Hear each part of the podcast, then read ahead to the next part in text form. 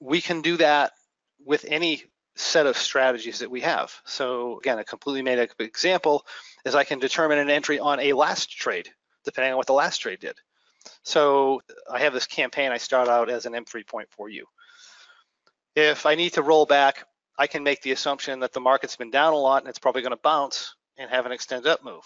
So I can roll back my M3.4U and go into a V32.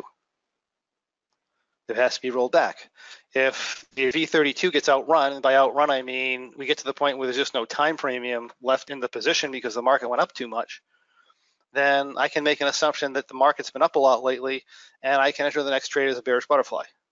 And if I didn't get outrun in my V32 or basically the market didn't take off for a certain amount, I can just enter the next trade as an M3.4U.